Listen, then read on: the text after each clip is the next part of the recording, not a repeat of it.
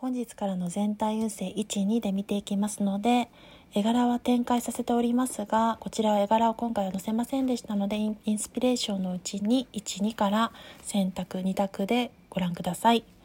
状況にジャスティスが出ておりますので正義のカードですが運勢だけでは切り開けないところを冷静な値を挟み込むことが肝心だと出ております。それによって結果導かれる結果としてハーミットですので探求心を持って理想を追求していけるでしょう。ですが身動きが取れなくなりがちになる時も出てきますのでそこを払拭していくことが肝心です。それによって前向きにひたむきに進んだ結果として支持者や支援者の協力体制を得て難関を打破していけます。敵をも味方につける強い運勢ということで力のカードが未来に出ておりますし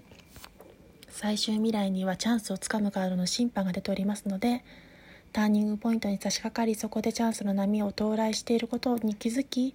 チャンスの波をしっかりとその手に掴んでいけます。ご視聴ありがとうございました。